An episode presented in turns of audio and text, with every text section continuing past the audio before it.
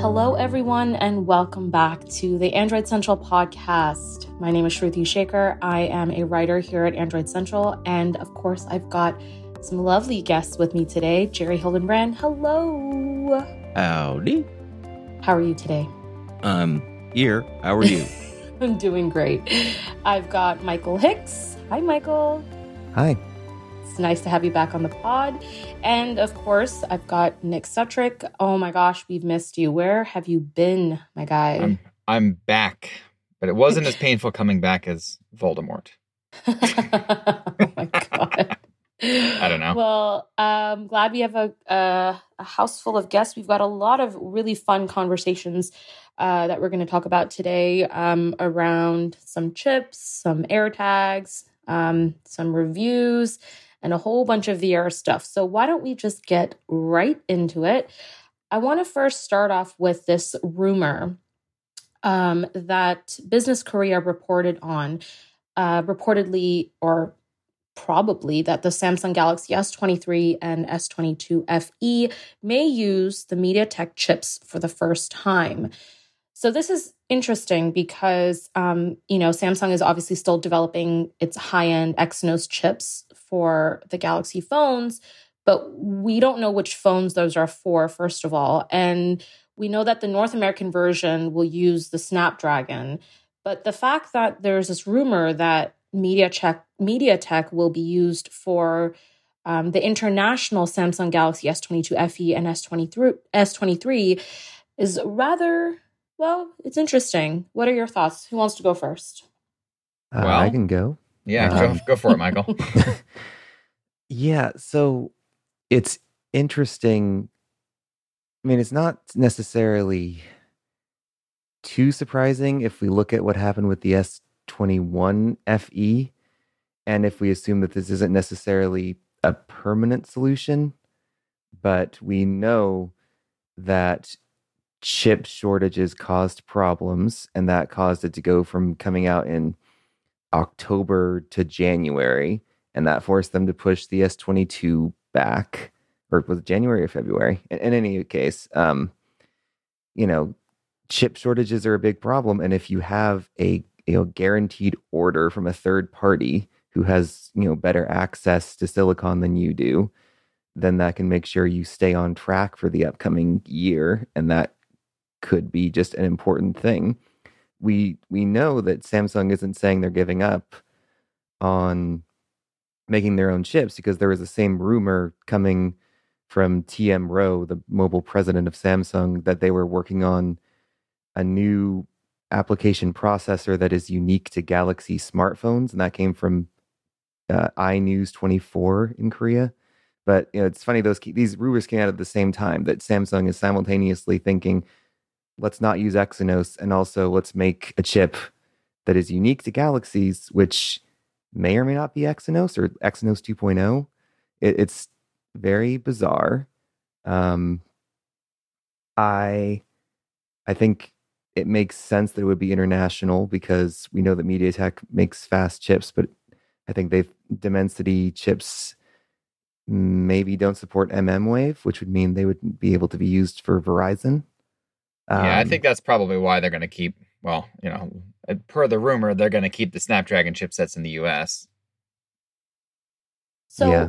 I uh, we did get a comment from an analyst. Um, we've used him for several of our stories. His name is Anshel Sag, um, a senior analyst at Moor Insights and Strategy, and he provided some commentary. And I'm just going to read it out. He said, "While it may be contrary to Samsung's strategy, since it has always been shipping the Exynos chips in its own phones, there's absolutely absolutely a possibility that the company could ship." It in the S22 FE to create a more defined like between the FE line and the rest of the S series on the application processor front. That said, I think it would be a be S bridge too far to suggest.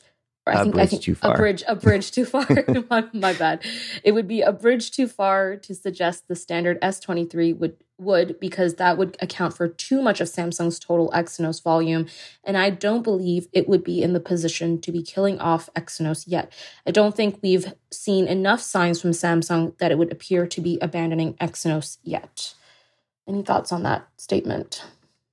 It's really interesting to me that this is happening this year in particular, just because this was the year that you know the AMD partnership with Samsung began. Well, I mean, I guess it began two years ago, but the actual chip launched this year, right? Um, and I think a lot of us, myself included, were expecting some really big things from that. And really, what we've got in this this particular Exynos that's in like the the S22 series is kind of problematic. It, like you know the the Snapdragon 8 Gen 1 isn't the greatest chipset Qualcomm has ever put out. It's definitely a, one of the warmer ones, but the, the Exynos that's in the S22 internationally, I mean, we have a bunch of like weird little issues that happened at launch. You had all those weird display issues, and I think those were caused in in some form from the chipset. You have uh, a couple of other performance issues, like uh, I mean, it's not the first time we've seen issues like this from an Exynos chipset, but I think for me, this particular one was surprising because they had that partnership. So I wonder if this means that, you know, it's going to affect that partnership negatively or if it's like, okay, well, we got to start over with that other chipset they were talking about developing for Galaxy phones. And maybe that'll be the real one that we really wanted. And, uh, and this is just sort of a stopgap um, right. for they the need time for their epic FE. comeback. What's that? Sorry, that they need time for their epic comeback. Yeah, pretty much. Yeah. And you know, th- the S22 FE in particular for, for the international version. I mean, the Dimensity 9000 is more or less on the same page as the Snapdragon 8 Gen 1 in terms of performance. They they're neck and neck depending on whatever, you know, performance metric you're looking at. It's definitely the fastest chipset MediaTek has ever made. Um I don't know, like it I think if they're going to do it, this would be the year to do it. Um, I don't know. It's it, it's definitely interesting to see that it's gotten to this point where they can compete with Qualcomm, and I think it's also a very good sign of things to come. Why why do you think it would be uh this year would be the good year? Uh, I mean, just in terms of performance, because I don't. Correct me if I'm wrong, but I don't think we've seen a high-end MediaTek chipset that can go toe to toe with a Qualcomm one before. I think it's always been sort of an Intel AMD, you know, yeah, the MediaTek ones are good for the price, but they're never going to compete with Qualcomm on performance. Whereas this year, I mean, if I, you know, if you go take a quick look at benchmarks or, you know, other types of performance metrics, really the Dimensity and the the Snapdragon are neck and neck. That it would be fine to interchange them at this point and nobody would really notice anything, I don't think. Uh Jerry, yeah, you were gonna say something. I'm going to throw a car analogy out because everyone loves car analogies. Yay. In the 80s, the Chrysler Corporation started to use engines from Mitsubishi in some of its cheaper small cars. Chrysler made small four cylinder engines that were perfectly fine, but Mitsubishi made ones that worked just as well and were cheaper. Uh, here you go. The Samsung that makes Samsung Galaxy phones and the Samsung that makes Samsung chips are owned by the same parent company, but they are not the same company. The company that makes phones uses whatever part works and gives them the best percentage of profit. And using a MediaTek chip, if it's good enough and the price is right and they can meet the demand, makes perfect sense to me. Yeah. Yeah, and that's a good point too, because Qualcomm chipsets are more expensive. They always have been. And a lot of that is because you pay for all the additional licenses and features that come with a Qualcomm chipset. You know, you have the 5G stuff, you have um we'll just say I, I don't know, I can't remember if MediaTek supports Dolby Atmos, but you know, it's it's little things like that that typically go with Qualcomm chipsets and you end up paying for those because well, that's on the spec list and that's what people want to see. So if they can get away with it and either not have to deal with those, maybe even saving license costs and some of those things that people don't really care about, especially on like an S22 FE where people are buying that as a budget flagship anyway. Then yeah, heck, there, there you go. Maybe the price will be better too. I have one quick question about what Anshel said. Do we think Samsung fans want a defined line between the FE phones and the S series? I thought that one of the appeals of these phones is that you wait a while and then you get the same chip and processor and it's slightly downgraded in a few areas like you know cameras and make quality but it's still going to be about the same but he's saying that Samsung wants to make it different to give it sort of a different appeal than the S phones. I'm just that's an interesting thought to me. Like what do you think about that? I think he's probably right. And I also think that's a mistake on Samsung's part. Hmm. Well, I mean, in a way, would it not be following suit with what both Apple and Google have done with their own chipsets? You know, just being able to to more tightly control not just the manufacturing process, but also the the software development process. If it's all in house, you can control every you know part of that design from well, the hardware to the software and all that, everything included. Would wouldn't yes, that be better for Samsung? The the division of Samsung that makes Exynos SoCs, they have nothing to do with the software on Samsung Android phones. They make a generic chip that works in anything. You can buy right all kinds of development boards or small home gadgets that use an Exynos processor. So those processors are not built specifically to do a certain thing on a phone. They're just there to process instructions. Right. So wouldn't it make more sense for Samsung, you know, mobile as a business to then create their own, you know, chipset where they actually do control it versus like you're saying, it's it's its own thing and they just kind of use it because maybe well it's there it depends on how much has to be spent to do that because qualcomm does exist right if you want, you know, the super high end, do it all and do it perfectly, you know, chip, that that already exists if you're willing to pay for it. Okay, on that note, I want to talk about uh, an interesting, well, actually, two two interesting tweets that came out, and um, one was based on a story and one was based on on a tweet. Uh, so I'll, I'll, backtrack for a second. And the reason why it's two different separate things is that they both deal with privacy. Um, so the first is uh, there was a, a, story reported by Vice uh, about how police records show women are being stalked with Apple AirTags across the country um, by vindictive ex boyfriends, fathers, husbands. Uh, and Vice essentially went through 150 police reports and found that there was this disturbing pattern of abuse. Now, we know that this has been an ongoing issue with Apple, and Apple has uh, tried to, if I'm not mistaken, has come out with an upgrade to say, you know, if you, you will be able to find um, AirTags that are uh, not paired with your phone, but are you know sort of lingering, maybe hidden in your car or something that doesn't belong to you, you'll be able to find that. Um, you know, I, I, bring this issue up because the, I think it's interesting that this issue is still going on and nothing has been fixed. And um, I think more so, Nick, I think you were struck by this story a little bit more and and felt like you really wanted to talk about this. Um, so I, I, let, us start with that, and then I'll, I'll, talk about the second thing in a second. I, mean, the the AirTag story, like you were saying, is not really anything new, right? I think we've been hearing this since the things came out um, somebody in our Slack chat, I don't remember if it was you or uh, somebody else, brought up that you know this is really only a story because so many people use Apple products, mm-hmm. and the fact that you know at least initially they really only worked on Apple phones. If if you were getting tracked and you had an Android phone, you had no idea to know that. There's no there's nothing built into Android that tells you an AirTag is tracking you.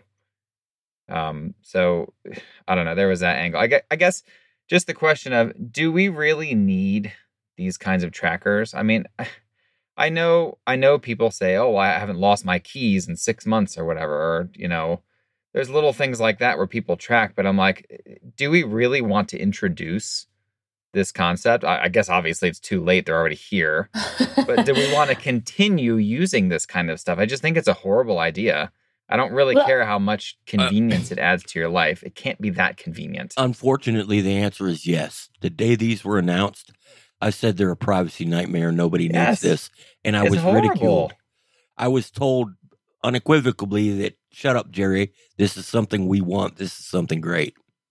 Well, you know, and I think the the bigger picture to that is like, do we really want Bluetooth in existence. And the question the answer to that is of course we do because there are so many other things use case scenarios that bluetooth offers us right? We're you know connecting to our headphones or um, connecting our phone to our car. Like there are so many great use case scenarios for bluetooth. Um, or even the covid tracker right? Like in canada we have our covid tracker and it uses um, bluetooth as a way to um, you know see if you've been in contact with someone who had covid. Um, so there are great use case scenarios, but again, the answer to your question, Nick, is like, I mean, it's consumerism, right? Like people are going to want this stuff regardless of the privacy, what's at what's at stake. And as much as we report on this, I, I don't necessarily know if things are going to get any better. No, of course um, not. Nobody's going to force Apple to do anything. Yeah, exactly. And I think that's that's the, the concerning aspect. Um, and I guess I want to lead to my second my second story, which um, a YouTuber named Arun Arun uh, Maini, I think that's how you say his last name. Uh, he's um, he's a tech tech YouTuber based in India, I believe, but um, he tweeted something out, and I immediately just saw red flags in the sense of like privacy concerns. Um, so he tweeted a smartphone feature I would love to see being able to tap a button and instantly snap a photo without needing to open the camera first. Even if you can't see exactly what you're capturing, you'll at least get something for all those moments that happen way too quickly. So I I get why he's saying this because, you know, maybe he wants he's targeting it at like, you know, a family member wanting to take an image of their child or whatever. But the first thing I thought of was just inappropriate images being taken of women or men for that matter um, and i just i just thought it was uh, insane privacy issues there. And i just wanted to get you got your take on that. Yeah we we had this with a couple of huawei phones and i'm sure some other uh, manufacturers several years ago that did where you can double tap a volume button and you know within half a second or something it would take a picture. And, and i mean it worked exactly like you said. It takes the picture and then eventually it loads the viewfinder, maybe two, three seconds later, and you get to see what you took. And eh, I, I think that was one of those things I always put in a review. I was like, well, this is nice to have, but the problem is, really, by the time you do this, it takes it so fast, you have no idea what you're you're taking a picture of. They're really useless pictures, and I haven't really seen it um, added to to newer smartphones. I mean of course, I really only review stuff in the U.S. now, so I don't I don't get all the the crazy gadgets I used to. But I I, kind of feel like it's one of those features that is fun to add in there because you know I guess like he's pointing out, it, it's it's cool for very specific use case scenarios, but then you get into the privacy aspect, like you're saying, and you know, and, and on top of that, really, is the feature any good in real life? it, it, it just seems like one of those speckless things. Like, oh yeah, it can do this. Nobody really wants to use it that way because it sucks.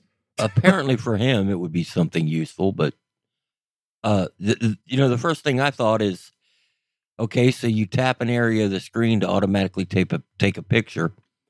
I'm going to make a game and have you tap that portion of the screen all the time, but I'm just going to use the front facing camera to take pictures and you know then it's going to be saved in the private data folder of my game and you've already agreed to let me upload information and data and share your media and i'm going to get pictures of your face. How, how, do you like that?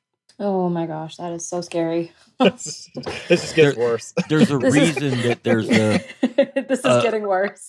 but i mean th- there's a reason there is a workflow to take a photograph on your smartphone. Yeah. Whether it's android or apple or even go way back blackberry palm whatever. There is a workflow and it's there for a reason. You, no you it, it's true it is. And if i'm not mistaken and I, I did put this in our slack channel i could be wrong but I, i'm pretty certain that korea actually enacted a law whereby all phones had to have that that the the shutter, the shutter button, sound yeah. the sound of a shutter so that whenever you take a picture, that sound happened because people were taking so many inappropriate images. I don't know if that was Korea or if it was somewhere else, but I, I mean, like, this is like to me that that really stresses me out knowing like if that was a feature it would it would really make me feel very uncomfortable yeah and that that also kind of goes back to our conversation several months ago about ar glasses and whether or not people are comfortable you know, and with somebody walking around with a camera just right there. And they, yeah, they're on our phones, but like Jerry said, there's a procedure that you have to go through to get a picture taken. You look like you're taking a picture because you're holding the thing weird, right? Like you're not holding it like you're just scrolling on the screen. Typically, you have to angle it and do something different, and somebody knows you're taking a picture. So, I mean, the the flip side of that though is if you live in Ottawa or London, you're getting your picture taking ev- taken every moment you're outside anyway. Every second of, of every moment that you're outside, you're you're getting your picture taken by the government. security cameras. Yeah, Yeah, Yeah. I mean, I'm, I'm sure true. there's other places too. I just China. know that Oh, China, hundred percent. China. I, I just know that that's those two, you know, police departments. They rely very heavily on, you know, I, I call it surveillance. I don't know what word they use. I mean, no, it's it's the right word. Uh, I mean, I remember a couple years ago when I went to China, I it, it was baffling to see how many cameras were everywhere. Um, so it's it's it's daunting. It's weird. I feel. you know, I, I the one difference is those cameras aren't pointed up your skirt. That's true. So you know, I I think it, I, I believe it was Japan and Korea both had a law that the camera had to make a sound. Yeah, li- yeah, I like that law. yeah. I like that do law too. a lot, and I think that should be the law everywhere. And that sound should be full volume, loud, for everyone in your vicinity to know. I fully agree with you on that. Let's take a quick break and we'll come back because we have a lot of really cool VR stuff that we're going to get into. So uh, stay tuned, guys, and we'll be right back.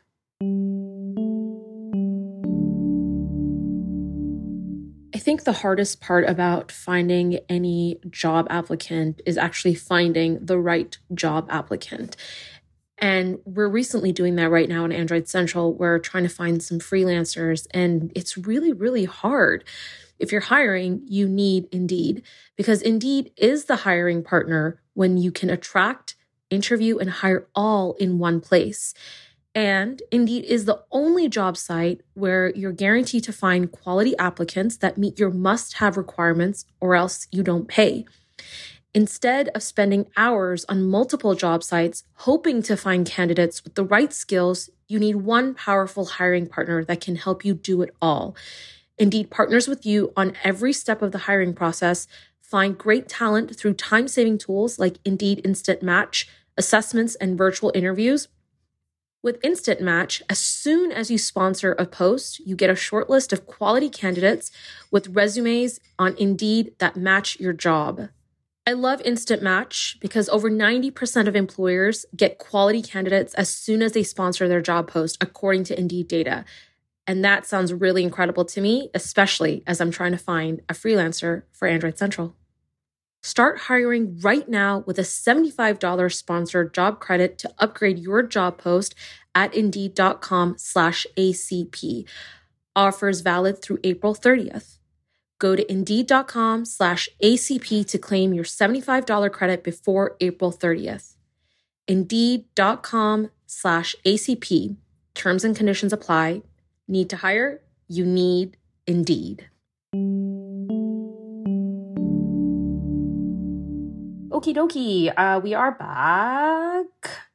And the focus is gonna gonna be on you, Nick, for a hot minute because uh, you just did the Moss Book Two review. Um, tell us about it. I haven't even had a chance to read the review, so I'm gonna be a little bit useless here in asking you questions, but you're gonna have to talk to us. No, you're good. I, I I just submitted it before we started recording, so I'm I'm not even sure Michael's had a chance to look it over yet. But and and Michael can kind of corroborate some of this because he was in the I guess we'll call it the eyes on preview, right? When they just kind of showed us somebody else playing it. But you know, like with anything VR, it, unless you are in the thing, you don't get the full experience. It it doesn't translate properly on a, a flat screen. Um, so yeah, Moss Book Two. Uh, it's a sequel to Moss. Uh, came out four years ago.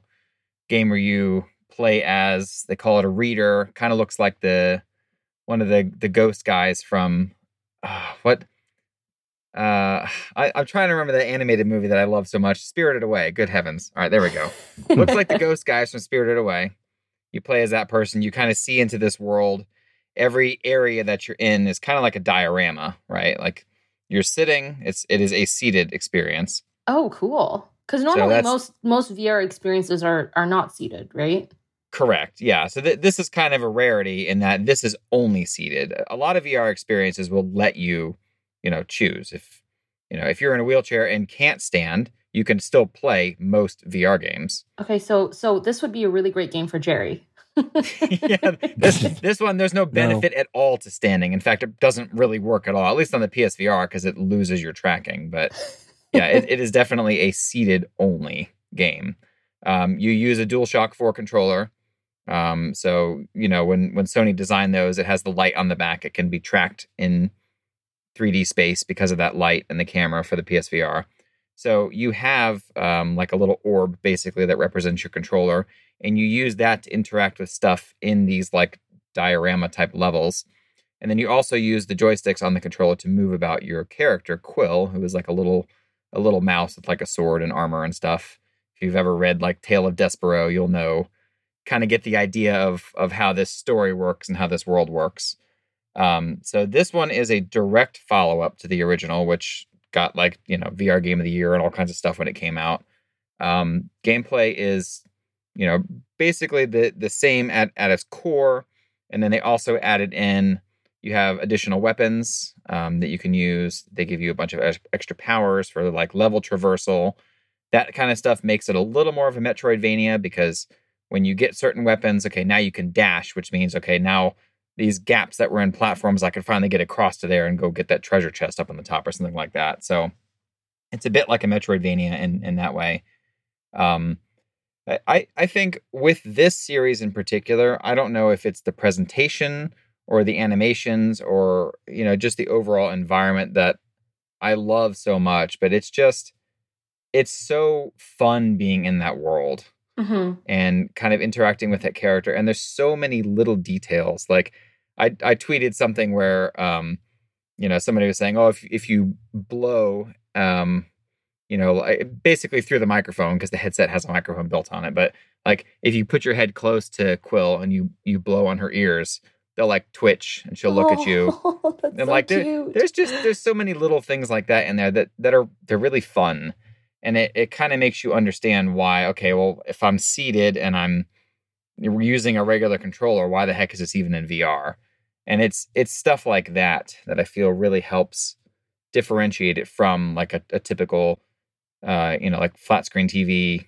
action platformer type of thing because this is very much like um maybe a zelda style where you know you have like a uh, sort of like a 45 like an isometric view of the world you control your character and you get into battles and that sort of thing. Okay, so um, I want I want to talk about the seated VR stuff in just a second, but um, yes. I I I quickly uh, pulled up uh, IGN's review of this game, uh, sorry, Nick. yeah, you're good. I need I need to I need to reference something when I'm talking to you. you're so, fine. they, they beat me to it because I was out of town and couldn't play it. So there you it's go. It's okay. It's okay. so uh, they they wrote something interesting, and I, would like to get your feedback on this, and maybe even Michael's. But I, am going to read a little section. Um, and it says the sequel feels held back by PSVR's aging tech. So unfortunately, the sequel also feels held back by P- by the PSVR's aging tech. It might might have been a revel- revelatory headset in 2016, but six years later, with a successor on the way, it's extremely dated. Having played Moss on PS with an Oculus Rift S, this felt like a step back in terms of the quality of its interactions. It requires a DualShock 4 thanks to that controller's light bar, meaning there's no option to use the PS Move controllers or the PS5's PS5's DualSense if you've opted to play through backwards compatibility. The DualShock controllers feel fine when moving Quill around each level, but direct interface as the reader is a different matter. Using the DualShock lacks the immersion provided by full motion control controls that VR thrives in. Admittedly, something the PS Move controllers aren't comparatively very good at anymore, even if they were available. Uh, continues on and says, Don't get me wrong, it's still functional, but I just couldn't escape the feeling that Book 2 occasionally had to compromise its design around these limitations. I that that says a lot. for, just from reading that like those two paragraphs i, I feel like I, i'm wondering if if you had that same experience or if you felt similarly to the writer. Yeah my you know you have our our positive and negative columns. Literally the first thing in my negative column is interaction is limited by the psvr's tech. So. okay so what what is it? Can you explain what that means? Like what does that limitation mean so i mean you have the seated thing right we can discuss that in a bit that's fine um really the limitation here is that the psvr uses a single placement camera right so there's a little little camera bar that sits right below your TV. It has two cameras on it, so it can see like the human eye would. It's able to see depth, but that's the only place it can see from. So if you move out of the very limited field of view this thing has, it doesn't know where you are. It doesn't know what you're doing. So in these, you know, like I said, it's a diorama type of level, right? You you're seated. You don't move physically unless your character moves somewhere else, and then the camera changes position. Um, if you try to reach over to the edge of that diorama, most of the time your controller loses tracking because you're now reaching outside of the field of view of the camera. And you know, I, I said it in our review, I had to twist my hand. Like I, I instead of holding the controller, like let's say I'm putting it out to the right, normally, you know, your right hand is on the right side of the controller. Well, I would have to switch my grip so my right hand is on the left side of the controller so that I could then push it out to the right and the camera could still see the light on the back of the controller. Does that make sense? Mm-hmm. Yeah. So it, it's not, I would say they were good enough with the level design to keep those limitations in mind, but it's very obvious that the game was still designed for 2016 tech. so, you know, that one of the things I said, like really close to the end of the review when I was talking about those differences I'm really looking forward to book three because they even said they're working on more. We're going to get book three because book three is not going to be developed for the original PSVR. This is the last one oh, that wow. is developed for the original PSVR. So I, I really, I'm excited to see what they're going to do with you know more room scale tech. And I don't know if that means we're going to now be able to walk around in bigger areas, or if that just means you will now have not necessarily unlimited range of movement, but you won't be restricted this way. And then, of course, they can probably design other elements around just better tracking tech in general.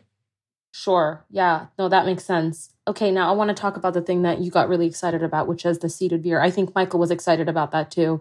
Yeah. um, okay, so obviously explain this, but correct me if I'm wrong. I mean, most games are they're designed for you to be standing up. So how different is it when you're seated and completely playing a game seated in a VR experience? Because isn't isn't the whole point to like feel like you're moving in the game and that you are part of this game? How how does that change when you're seated? I would say most VR experiences are probably first person. Um, in fact, I know uh, my son uh, was much younger when I played the original Moss. And so when I fired this one up, he was like, oh, you don't play as the mouse. Like he was thinking, you know, like I was the mouse, as you typically would be in a VR game where you are the protagonist and you're seeing through their eyes and moving their arms.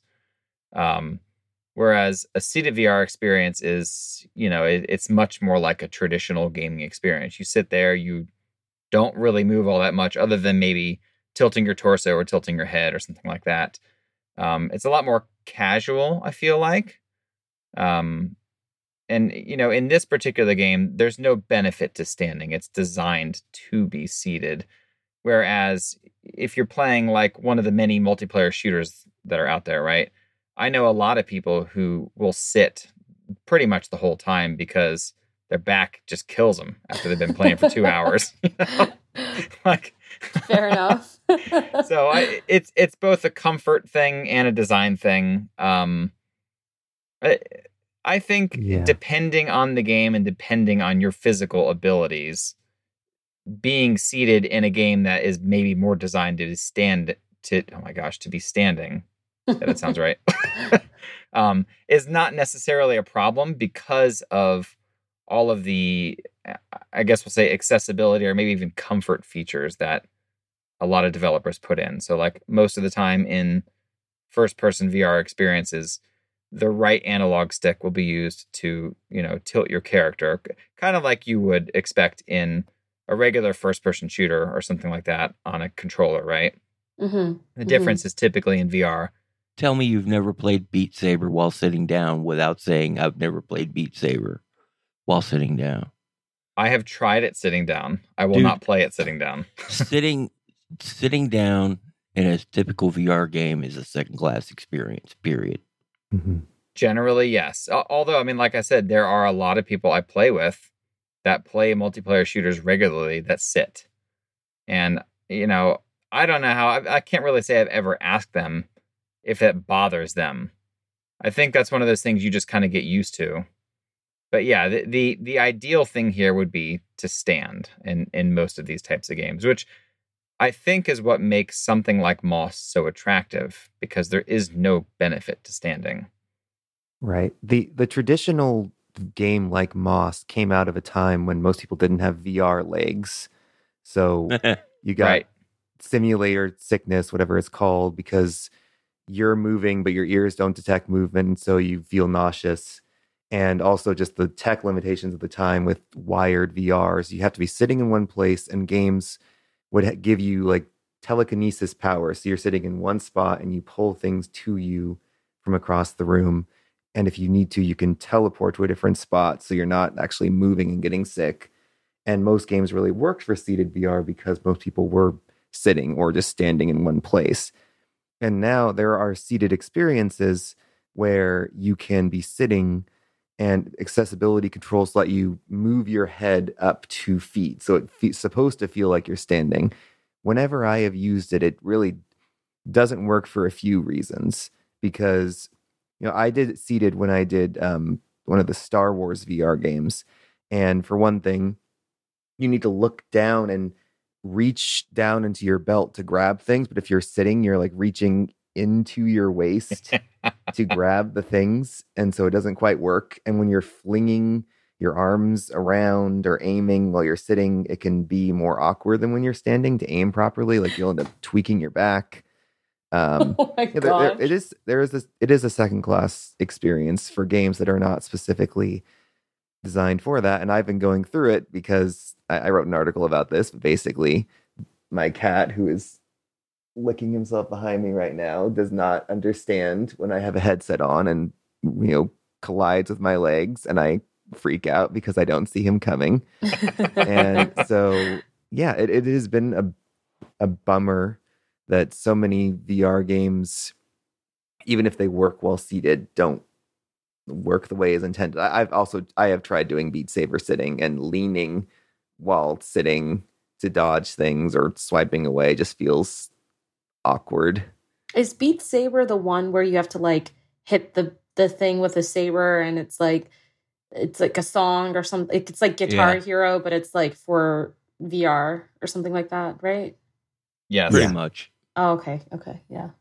Yeah, a lot of music games are kind of that style where some sort of block or note or something is coming towards you and you have to perform some sort of action at the right time, right? Right, right, right, right. Yeah, right. so in, in that one, it's blocks flying towards you and you slice them with the lightsabers that you're holding. We we played it on the HTC Vive at our last Mobile Nations get together, and I thought I thought I broke my knuckles more than Oh no! once. Oh my goodness! Oh, no. Did you Oh, smash the yeah. controllers together?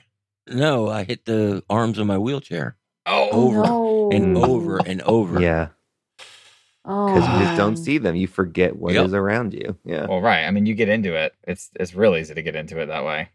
No, but I do like this this idea that like you know uh, from especially from an accessibility feature, I think that it it just opens up the opportunities for so many more players to play these type of games. And do you guys think that that there will be more I mean, I don't want to get too ahead of myself because we're going to be talking about this a little bit um, shortly after the break. But do you guys think that we're going to see more VR games that are seated? Um, you know, having that seated experience.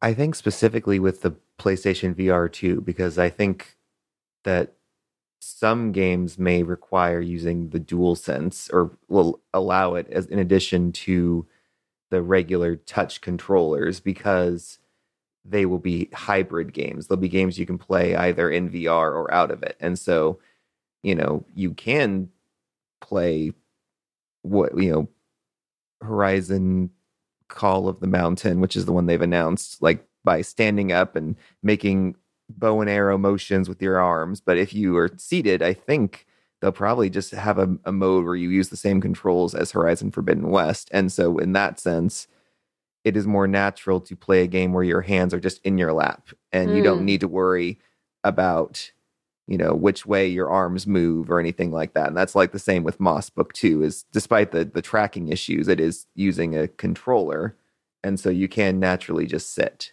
mm. so hmm. that could be a good thing for people that like the idea of VR immersion but can't handle the annoyance of seated experience being inferior oh man, don't say that.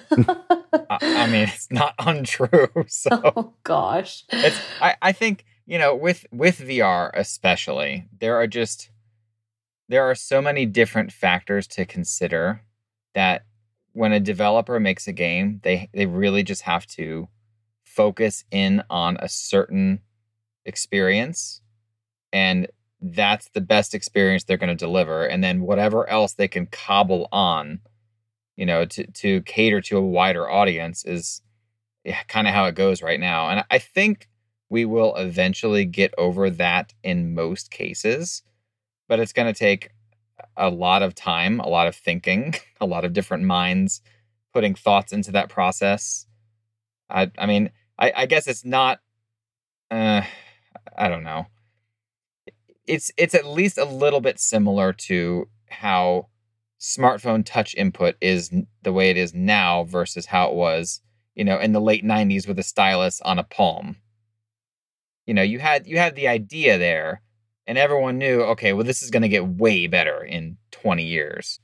But we didn't necessarily know, okay, well this is how it's going to work. And and that kind of stuff is going to continue to evolve. I mean, we'll just see better and better forms of input and that in VR and whatever. But yeah, it's just gonna it's gonna take time. I don't know. no, you're right. It does. And on that note, I would like to take a really quick break, break because we have a few more things that I want to talk about. So stay tuned, guys. We'll be right back.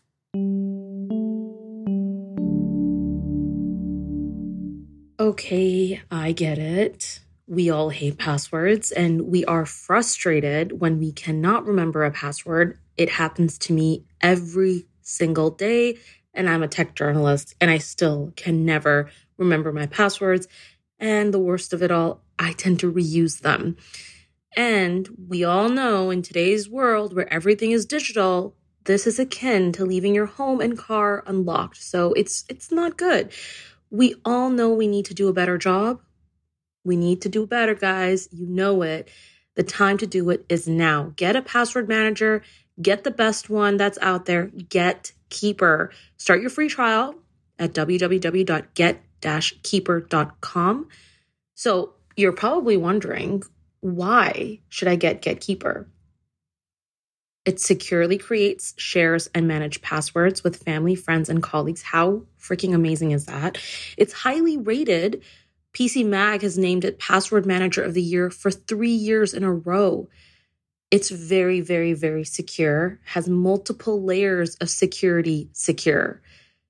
It fills out forms with a breeze, which we all love. It provides real time alerts when passwords are compromised in the dark web, which, again, we need that. And it stores more than just passwords. You can store your social security cards, password photos, and so many other things. So, why are you wasting your time and not getting a password manager? Go and start your free trial at www.get-keeper.com.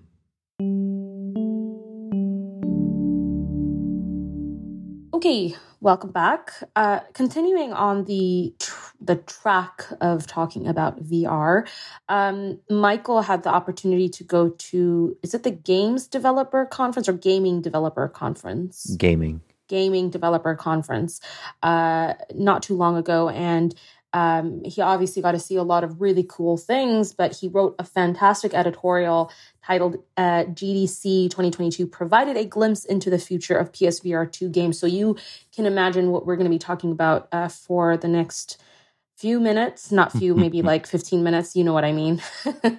but essentially, you know, looking at the future of of VR and um, you know, some of the, the cool things that we might be seeing in the future. Uh, so, uh, Michael, why don't you tell us from your article what was the one thing that you thought was the most interesting thing that um, that would be a glimpse into the future of PSVR two games? Right. Yeah, I think some of it is genuinely exciting, and some of it reminds me of gimmicky stuff that may or may not work, and some of it makes you concerned. So it's it's a fun sort of spectrum. Um, I, I, really want to know about the thing that is concerning, but but let's get to the good stuff first.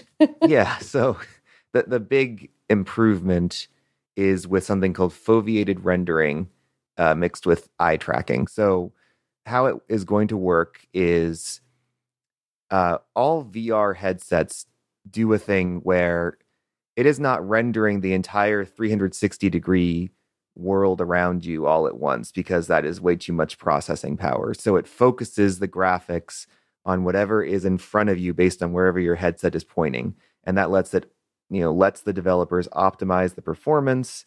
And then when you turn your head, the graphical focus shifts. And that's an important way to make sure that games look pretty good and aren't overwhelmed, especially on a weaker headset like the Quest 2, which uses mobile hardware. The the PlayStation VR 2 is going to be wired to the PS5, which is obviously pretty powerful.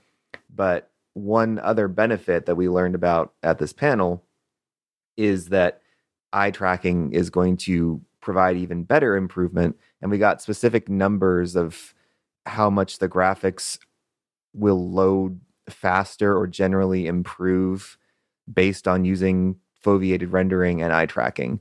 And so with rendering. It's 2.5 loading stuff 2.5 or GPU frame time improvements are 2.5 times faster and with eye tracking it's 3.6 times faster. That's insane. So it's a pretty significant jump just by adding cameras in the headset looking at what your eyes are pointing to. You might have assumed that's kind of superfluous, but it actually is going to make sure that games look a lot better because they can take the same hardware and really make it look beautiful, whatever you're looking at, and sort of ignore whatever you're not looking at. And so that, that's genuinely pretty exciting um, because they showed some information about how they can load things, you know, load a, a 4K VR demo 32% faster. Um, like instead of a 10 millisecond delay, a seven millisecond delay to to sort of show whatever's happening. So it's exciting. You know, I think so, games are going to look really good. On, I, does yeah. that mean? So correct me if I'm wrong, um, or whatever. Um, does that mean that if I'm looking through my headset um, and I happen to not move my head, but I look to my right, then I will see the image on the right clear because that's where my like with this new technology it's tracking my eye movement and it's it, it wants to ensure that where my eyes are moving that's where it's going to look clear and beautiful. Exactly because right now in the quest 2 if you look off to the side it is going to look kind of bad because it is focusing it is assuming that if you want to look to your right you'll move your whole neck. Oh, and oh yeah. Oh, that is really cool. That's really, really exciting. Yeah. Now, when it gets to the kind of creepy part of it. yeah. I, I, yeah. Jerry's listening there. He's like, I want to know what the creepy stuff is. Uh. so, do you all know what a heat map is? No. Explain yes. to us. So, when uh, coders are developing websites, they will have people like they'll put a, point a camera at someone's face and they'll say, okay, browse our website and they look around and the camera will show where the person is looking and they'll say okay so people are ignoring this part of the website. They're immediately jumping to that part. They're mm, okay. you know, yeah, yeah, that's yeah. the way to optimize and figure out what the right ui or ux is. I always get those mixed up. But what you can do with eye tracking according to the unity developers is they can create a heat map based on what a gamer looks at in the game. Oh. When the gamer is playing, you know, you know, a beta, like a beta tester is testing the game, they can say, okay, this person took a long time on this puzzle because they didn't see the key on the ground.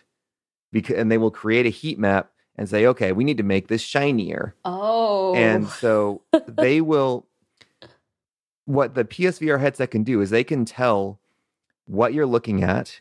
They can know they know your pupil dilation.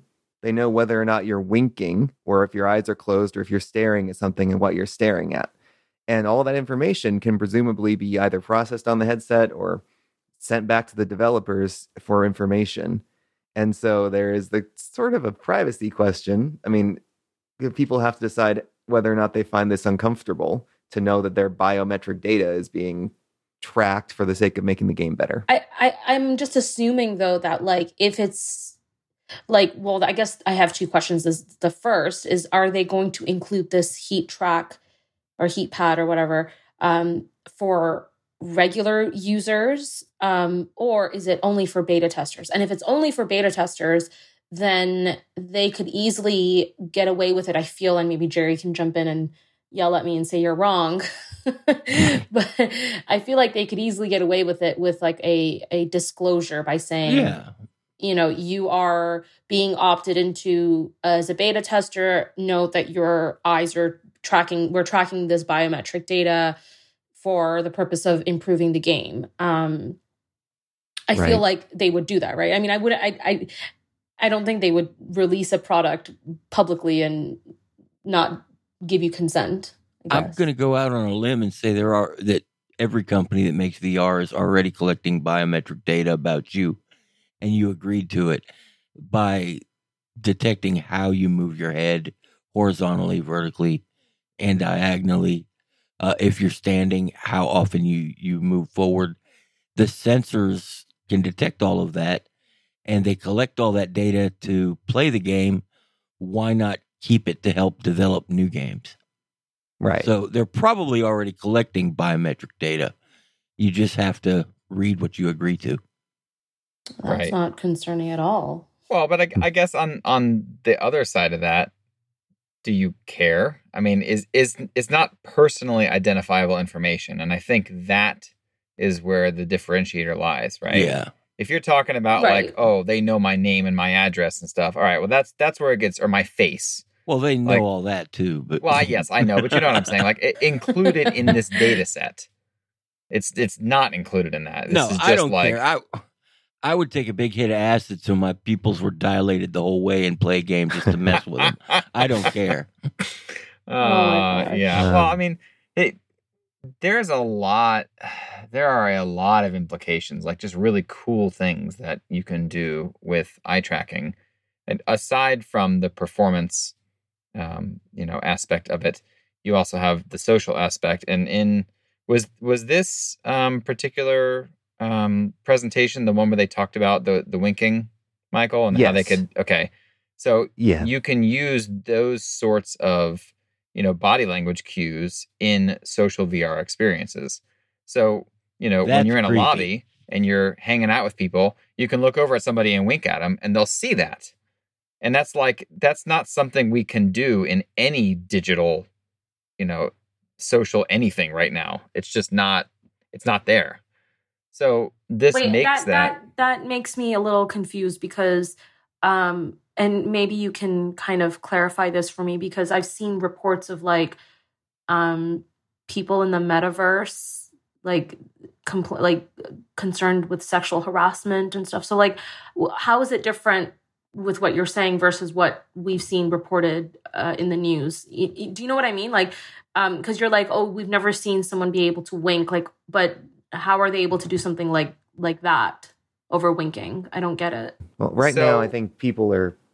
Sorry, you can go No, ahead. go ahead. Go ahead. Uh, just, I think it's stuff like needing personal space bubbles where players can swarm a person's avatar and surround them and make them uncomfortable and just be speaking to them in creepy ways.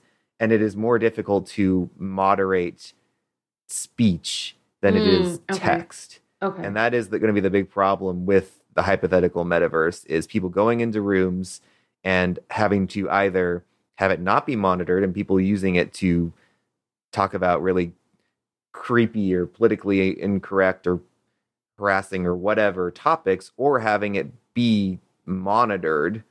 And then there's the whole question of privacy and freedom of speech. So I'm not sure what the right call it. That's a whole nother discussion that'll come up if the metaverse really happens. I, I know the right answer. You have no privacy. You have no freedom of speech. This is a closed platform. Suck it. There, Cool. okay, I, I have two things that I want to add to that, and it won't take too long. Uh, one is biometrics. Remind me of that when I'm done with this this little spiel, please, because I might forget. Um, the first one on on the personal space bubble, right? So I think Echo VR, which is like an esports type of thing, um, does this better than almost any other VR game that I've played. And in in this game, right, it's a zero gravity game, so you're floating around a room. You can toss yourself anywhere you want the sort of the crux of how this works is you can grab onto things and that includes other players right so like if you're if you're playing and trying to launch yourself across the arena you can grab onto your teammates back and go flying with them okay which is super cool until you have some random creepo that comes up and is like grabbing you in the face and, and doing all kinds of stupid Oh, stuff well in this right. game you can go in options and turn on personal space bubble and it literally makes a bubble that's like a three foot you know wide bubble and nobody can come in that bubble oh. Do they know what would be physically run into a barrier Put electrodes in the headset and give everybody a stun gun. Grab me somewhere and I'll just zap you. One Oh my thing I saw at. GDC are actual haptic. They're they're working hard on haptic clothing right now, where when you get shot, you it pinches your skin on your chest and you Oh, feel hell it. yeah. And so that is something that is going to actually happen in a few years. I think is haptic. Like, don't get shot or it'll hurt. Allow me to remotely injure someone and I'm all for it. I, I'll I know cause you are, Jay. Pain across the internet. there you go Um, the the one thing that with eye tracking that worry, I, I'm less worried about a, maybe just a an experience where you can sort of protect yourself with settings. What what makes me worried is you know the other headset that is coming that is supposed to have eye tracking is Project Cambria, you know the Quest Pro, whatever it's called. But um, oh Alexa alarm. Um, the um the problem is meta is designing that as like a work headset and the idea is people are going to be sitting in meetings and your boss will know if you are making eye contact with them. If you take your headset off to check check your phone or you're looking away they'll say jerry stop slacking off. I know you're not watching me right now.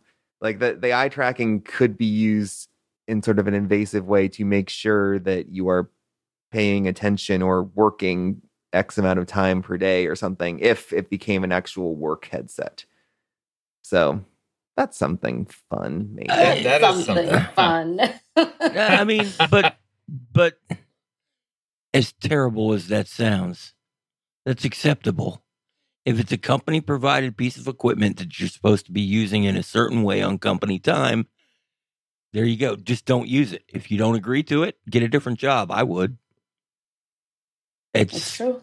I mean, h- how can you say that's not acceptable? If you agreed to it when you became employed and started to use the equipment, it is acceptable to you. Nope, you're right. I I would agree with you on that, Jerry. Hmm. Okay, I want to do our last topic before we finish, um, which is ending it off with uh, VR games we most want to see at the Meta Showcase. Now, uh, Michael, I believe yes, you did. You did write the write the newser on this, um, and uh, so essentially, for those who don't know, the Meta Quest uh, Gaming Showcase will take place on April twentieth. Um, you can watch it on various platforms. And last year's event revealed major launches like Resident Evil 4 VR, um, I Expect You to Die 2, and After the Fall. And this year, there are quite a number of exciting, you know, potential games that could come out. And I'm actually, I, I I'm really excited for this because I've never played VR. So, and maybe I'll get into it now because of this, but uh, Among Us VR tweeted out saying that they they're going to be in the MetaQuest gaming showcase. So that's exciting. They said April 20th, new bean footage, no imposters allowed. I love that. Among Us is such a fun game. And um, Michael, you also wrote in, in addition to the above confirmations, we could see GTA San Andreas VR, which was announced by Zuckerberg last fall. Um, and that could be an exciting headliner for the Grand Theft Auto fans uh, who are impatiently waiting for it. So, what are we thinking? What are you guys excited for? Well, I know that um, we saw a rumor a couple of weeks ago about the Quest 2 and PlayStation VR getting an official NFL game. Um, Ooh. there's no guarantee that that's going to show up, but you know, if it did, I think that that could be pretty cool. It's supposed to use like The, yeah, the, the company the company that's making that um, does a bunch of sports simulation stuff already. Like it's a dedicated like VR sports training company that was founded by two guys who were in the NFL. Please tell me it'll use the clothing that hurts you if you get hit. that would be amazing. Maybe maybe on the pro model simulator, man. yeah. That's hilarious. Yeah, that that one should be interesting. I mean, I don't really care about football. It's not really my. I don't really care about most sports, to be honest. But I think that one's interesting. If no other reason than it's not developed by EA. Mm. Freaking EA. I don't know how they've Right. had the exclusive license to that for 20 years, but they have. I mean, good for them, though, They though, right? paid for it, man. I they know, but it's just it. crazy. I'm like, It you think be- the NFL would want to branch out? Hey guys, let's make a bunch of games, not it could just be one. Nick, Nick Nah. Sutrich 2022 football if you were willing to pay for it. What? And, and what? In any case, somebody that's not EA is making an NFL game. Yeah. Get excited It- about that. And the question will just be like how accurate it'll be. Like if you're flinging your arm and the ball sails ten yards past the receiver because the you know the mobile controls aren't good. It, or- it'll be like the old Tecmo Bowl where if you play the Kansas City Chiefs, you automatically win every single game because uh, I'm also kind of. I saw in your article, uh, Michael, that you said that Ubisoft was hiring VR developers recently for Assassin's Creed VR and Splin- Splinter Cell VR, uh, which Meta has already said will come to the Oculus platforms. I think that would be so cool. And an Assassin's Creed VR, like yeah, we know it would work because we already have the climb, which is the rock climbing one. So you know you could easily make gameplay where you're scaling up buildings and jumping up that way. You know, sneaking up on people and ducking into crowds could be interesting. Though it might be more of like an on rails thing than an actual open world Ubisoft thing where it's 80 it, it- hours. it would have to be yeah. streamlined. It's just no way. Some world, of the yeah, that world is massive. yeah, and some of the things people can do in Assassin's Creed just there's no way you could program that to work with VR. Yeah. You're gonna need VR legs for it too. Like if they if they do an eagle vision dive or whatever, that's Yeah. gonna really make people nauseous if they're not ready for Yeah, that's it. So that's when you have to do what they did in Resident Evil 4 VR, where they just jump to an external camera and you watch them go down, because Oh, otherwise that's you're kinda just going to fall on the yeah, floor. Yeah. I would love to see how how you perform like stealthier moves. That would be kind of really cool. So to- there- yeah. There's um there's a developer that that I follow on Twitter, uh, goes by RJ, and he makes a bunch of fun little titles. But one of the ones he's been working on for a while now is called White Hat, and it's like you play as a white hat hacker, and it's in this digital world. It's very it's very uh, Assassin's Creed inspired, right? That's so Visually, cool. it looks very similar. Like you can tell the guy loves it. Uh, you jump off buildings and assassinate targets, and like it's it's a fun little thing. Uh, That's I'm cool. I'm looking forward to that. You know, eventually coming out in its final form. But I imagine that something like that is what we'll get from an Assassin's Creed VR. I love that. You know, games aside, I want to see hardware improvements. I, I, I VR makes me sick. The only Yeah, VR yeah. that doesn't make me sick is the VR I can't afford to buy.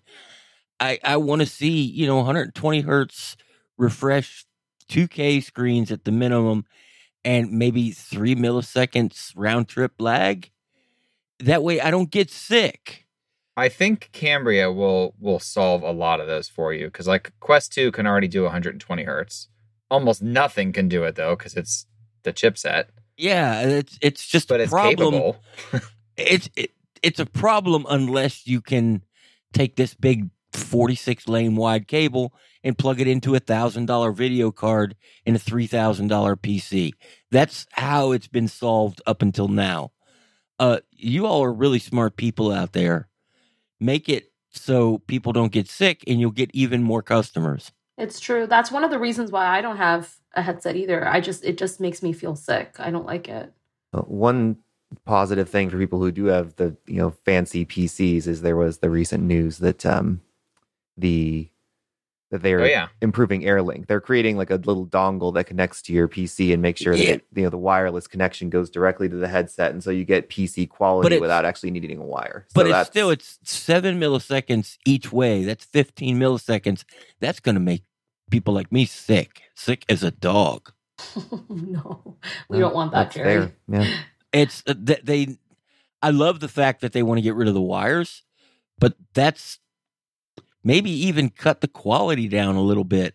I don't need you know 4K, 90 hertz graphics as much as I need things to happen when they're supposed to happen, so I don't get seasick. That's true. I fully agree with you on that one, Jerry. Again, okay. Um, I want to end the podcast as per usual with something that made us happy this past week that was not work related. So I hope you guys thought of something happy. Um, I'm going to start with you, Jerry. What made you happy this past week? Oh, why'd you start with me? Mine's, Okay. mine's dumb, but uh, I was playing around. I had to spend way too much time in a prior life using 3D CAD creation software, and I hate doing it. But I finally got around to doing it for myself for something fun, and I designed and built this little box for orchids, the the flowers orchids that some of them need a very controlled environment to grow, and I slapped a Raspberry Pi in there and hooked up a couple fans and a little water inlet and I have completely created a little micro environment for a flower that was stupidly expensive. I love that. That's And- so cool. It's dumb and it's I spent way too much time and money on it, but by God, I made it, all of it. It's not dumb, dude. It made you happy. That that it's never done when something makes you happy. I love that. Um, Michael, what made you happy this past week? Yeah, I didn't, since it's not really an accomplishment, but I guess it made me happy. I platinumed the Mass Effect Legendary Edition. I've been replaying it on and off since it came out, and I just finished it, and that was a lot of fun. That's Yeah. amazing. I'm happy to hear that. And Nick, what made you happy this week? So I, I was gone over the weekend because we were at the National Ninja League Worlds. My son got to go to Worlds, which was just super cool experience. It, it- like there were people there from Australia and France, and like it was awesome being there with people who are ridiculously talented in physical ways that I feel like I never will be. oh my gosh. well, well, we're happy that you're back, but I I know that you're going again away next week, so our listeners will miss you again, I'm sure. But hopefully after that you stick around and I, come I'm back. planning again. to. Okay, good. I won't miss you. Good. All right. What made me happy this past week was um I I'm a huge reader. I read a lot of books, but I've recently been in an unfortunate reading slump. I haven't been able to read anything that has been interesting or exciting and I picked up a book and I am so excited because it is just what I needed. It's called All I Want by Darcey Bell. It is a thriller slash horror book about a family, uh, a husband and wife who purchased this like Victorian, beautiful like mansion, and there's just like a really dark past uh, about the house. And I just love books about creepy houses that just haunt people. I'm just I'm such a weirdo. Don't hate me for it, but I'm really I'm really happy and excited about it. Shruti, have you heard of Mexican Gothic? I haven't. What is You- this? If you like creepy houses, that's your book. That's all I'll Okay. say. I won't spoil anything, but it's really good. Ooh, I'm so excited. Thank you. Okay, I'm really excited. I'm going I'm going to pick that one up after. I'm really excited. Um Okay, well, again, to our listeners, for always being there for us, thank you for listening and tuning in yet again this week and listening to us. We hope you stick around and listen to us next week as well. Thank you so much again. Have a lovely one. Bye, guys. See ya. Bye. Adios.